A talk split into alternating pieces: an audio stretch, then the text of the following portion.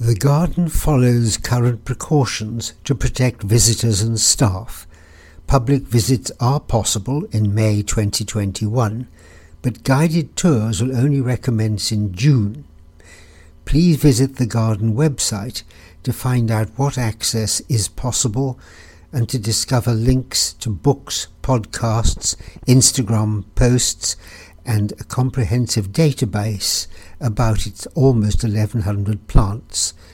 The website is at garden.rcplondon.ac.uk. Peeling white bark and the catkins beloved of children and artists.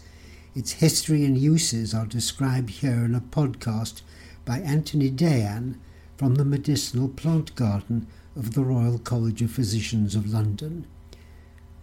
The silver or European birch, Betula pendula, belongs to the Betulaceae family of six genera that include the, the alders, hazels, and hornbeams. The genus name Betula is the Latin for birch. The family arose in the region of central China at the end of the Cretaceous period, about 70 million years ago, and its 167 species had fully evolved by the early tertiary period some 20 million years ago. They have subsequently spread naturally into predominantly cooler, temperate areas of Asia, Europe, and parts of South America, and latterly have been introduced into other regions because of their attractive appearance and economic value. Several species are common in the forests of the northern United States and Canada, where their leaves contribute to the glorious fall colour displays. They were introduced into Britain for landscaping in the mid 18th century. Certain species have been favoured by foresters and gardeners for their hardiness in colder and often higher areas and their appeal and practical uses. They are called pioneer trees because they flower earlier in the year than most other species and they're amongst the first to grow and flourish in new areas of land.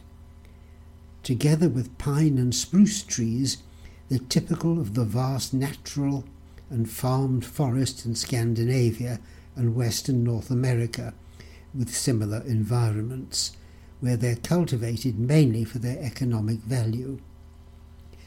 Birch trees there may comprise up to 15 to 20 percent of forest populations, rising to nearer 50% in parts of Russia.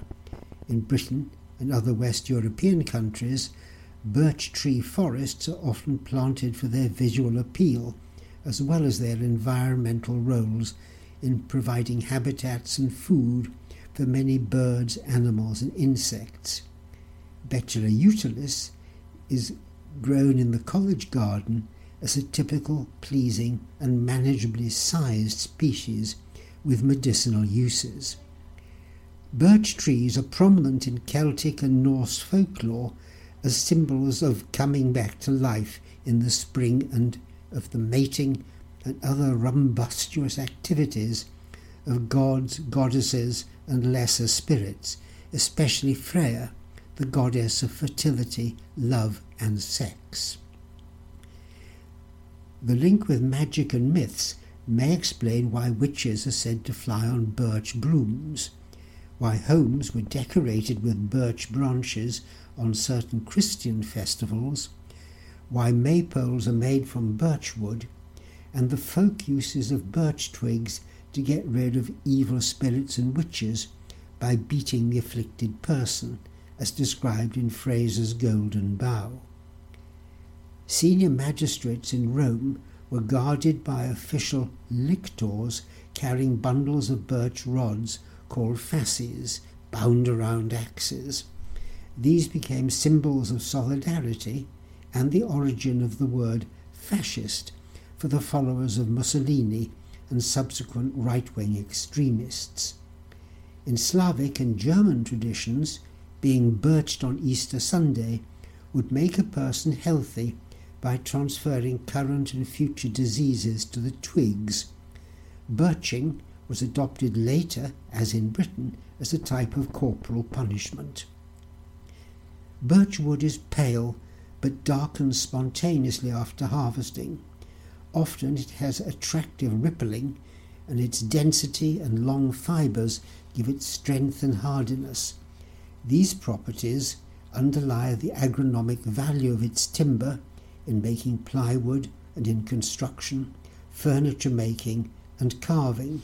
Several species of birch are particularly important in the manufacture of paper and similar materials from the wood pulp.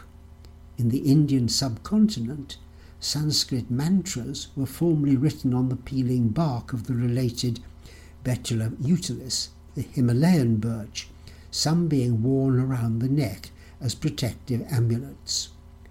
Wounds in the bark exude a sticky resin with a typical aromatic smell like a pine extract. Dry distillation of birch bark gives the aromatic birch tar, which has been used as an adhesive, a disinfectant, a wound dressing, and to tan Russian leather to its high content of phenols and terpenoids. In Baltic countries, the rising sap is collected in the spring, and spontaneous fermentation gives a type of beer with a striking aroma and flavour, or it may be distilled into a potent spirit. The sap is now available widely to drink as a health tonic, and much is added to the so called eco cosmetics and other toiletries. The sap and resin, as well as the leaves, contain a wide range of chemicals, notably triterpenoids, phenolics, and flavonoids, the former two mainly being responsible for the typical smell, and all probably contributing to the range of biological activities associated with the medicinal uses. It also contains methyl salicylate, the active principle in oil of wintergreen, of which birch trees are now the major source. There are four more ways in which the birch is of medical significance. Pollen from the silver birch has become one of the principal causes of allergic rhinitis and asthma in northern Europe, including Britain. The clinical incidence of these conditions shows a clear seasonality related to the peak release of pollen from male catkins in late spring. In Ayurvedic medicine, as in Nepal, an extract of the bark and leaves or an oil expressed from Betula utilis is used as a tonic and as an aid to healing of skin wounds, as well as having general curative properties against many diseases. Western herbal medicine has used birch bark extracts or the oil as general tonics to be drunk, for cleansing the body of waste products, and as topical anti inflammatory applications. In the 17th century, the great English herbalist Culpeper, who attached the birch to Venus, held that drinking oil distilled from the leaves or water from out of the tree would break up kidney and bladder stones and be a wash for sore mouths.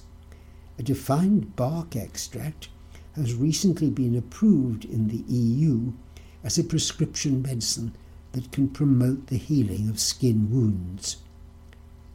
Birchwood is particularly rich in a plant sterol, beta sitosterol, which reduces the absorption of cholesterol from the diet.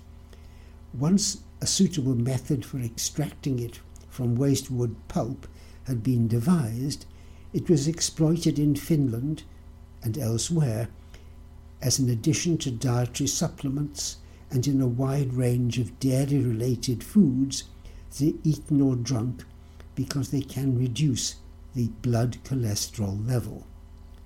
In Britain, but not the EU, a balm of silver birch oil in a complex herbal mixture has been recognized as a traditional herbal remedy for stiffness and sore joints.